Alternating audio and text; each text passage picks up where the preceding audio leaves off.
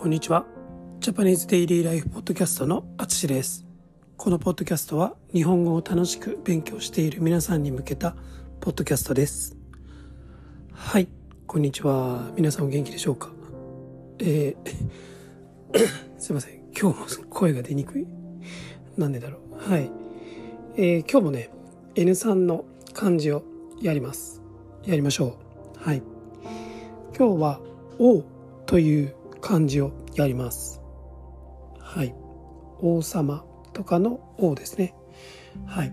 これは音読みは、まあ、王ですね。王。訓読みが君とか言うんですけど、まあ、あんまり使わないかなと思います。はい。意味は、まあ、トップの人ですね。キングとか、まあ、力があるとか、まあ、そういう時に使います。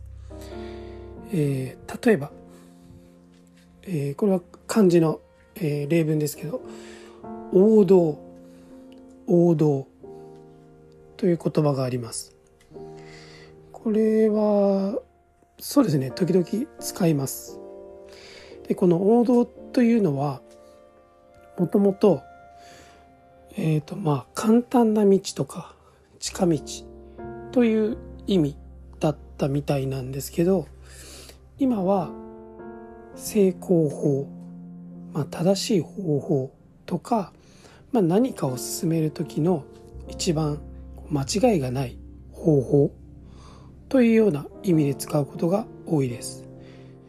え、ー、と僕もねこの王道を調べてた時にこの最初に書いてたよあの言ったようなもう簡単な道とか近道という、えー、イメージがないです。なので僕はもうこの後の方の意味の何かを進める時の一番間違いがない方法みたいな感じで使う使っていますね。はい、えー、次です。次が国王。国王。はい。まあこれはもう本当にいわゆるキングみたいな感じですね。国のトップ国の王様みたいな感じが国王ですね。はい。次が王座。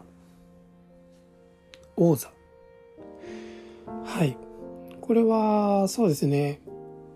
スポーツとかで使うかな。まあ昔の歴史上ではそういう、まあ、王様のポジションみたいな感じですね。王座。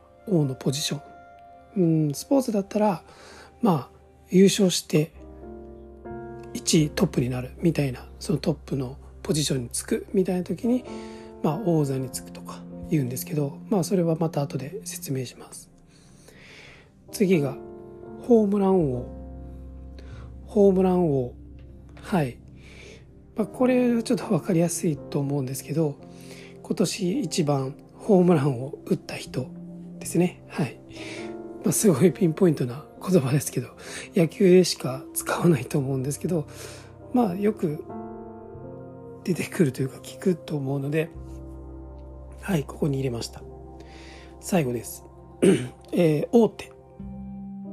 大手。これは、もともとは将棋の言葉ですね。はい。それが、あの、まあ、転じて今はスポーツなどで、優勝まであと一歩みたいな時に使う使うようになってます。はい。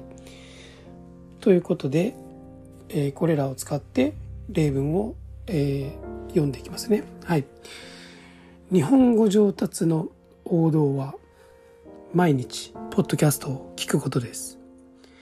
日本語上達の王道は毎日ポッドキャストを聞くことです。はい。えー、っとこれは、まあ、必ずしもそうじゃないと思いますけど。はい。まあそうあってほしいですね。毎日ポッドキャストを聞くことで日本語上達してほしいと思うし、まあ、それがね一番いい方法になったらいいなと思いますけども。あの聞くだけじゃダメですね。聞くだけじゃなくて、まあ、自分で言葉に出して話すとか。うん。あのそういうのもすごく大事なのであの、ここの例文は、えー、完璧に正しいわけではないです。あの、僕が作りたかっただけです。はい、すいません。次いきます。えー、彼は歴史上最後の国王となった。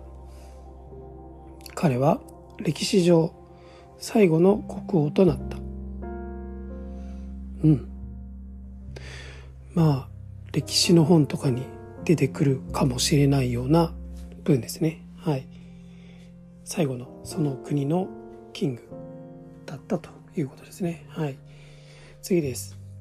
彼は長い苦しい時期を超え王座に就いた。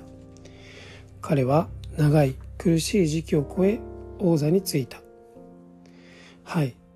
なんか王座って聞くと僕は結構なんかボクシングで勝った人チャンピオンになった人みたいなイメージがちょっとあるんですけどあのちょっとそんなイメージで この例文を作ってます。なのでまあ彼は長い苦しい時期ですね。はい。なかなか勝てない時期を我慢してトレーニングしてそれで今回勝ってチャンピオンになった王座についたという時にこういう、えー、こういう文を聞くかもしれないです。はい。次ですね。はい。今年、大谷翔平は日本人初のホームラン王になった。えすいません。ちょっと発音が変だったけど、もう一回言います。今年、大谷翔平は日本人初のホームラン王になった。うん。はい。これは、まあ日本でニュースを聞いている人は最近耳にしたと思うんですけど、はい。まあ、これをえ僕は例文で言いたかっただけですね。はい。それでホームラン王というえ言葉を使いました。はい。最後です。えー、9回2アウト。いよいよ優勝に王手をかけました。9回2アウト。いよいよ優勝に王手をかけました。はい。なんか野球とかスポーツの話ばっかりになるんですけどまあそういうイメージなんですね。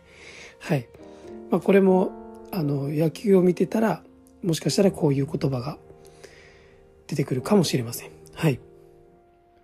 まあ、9回ツーアウトあとワンアウト取ったら終わりで勝って、えー、優勝になるみたいな時に優勝に王手をかけるとか、うん、そんな感じで使いますね。はい。